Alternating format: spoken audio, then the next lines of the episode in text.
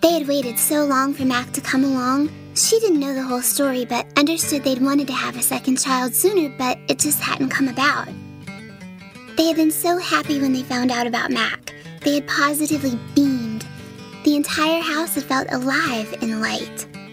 No, she couldn't be the one to break this terrible news to them. She could run away. This is a legitimate option. She could jump on one of those trains going over the railroad bridge and split town and travel from city to city. Doing odd jobs and telling fortunes for a living, maybe she'd even meet a little golden retriever on the road who'd become her closest companion, and they'd ramble the country together, a couple of gypsies on the run, and she'd never have to face her parents or think about her dear departed brother again. Prue stopped in the middle of the sidewalk and shook her head dolefully. What are you thinking?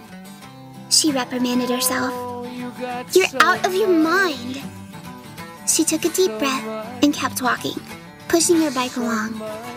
A chill came over her as she realized her only option. She had to go after him.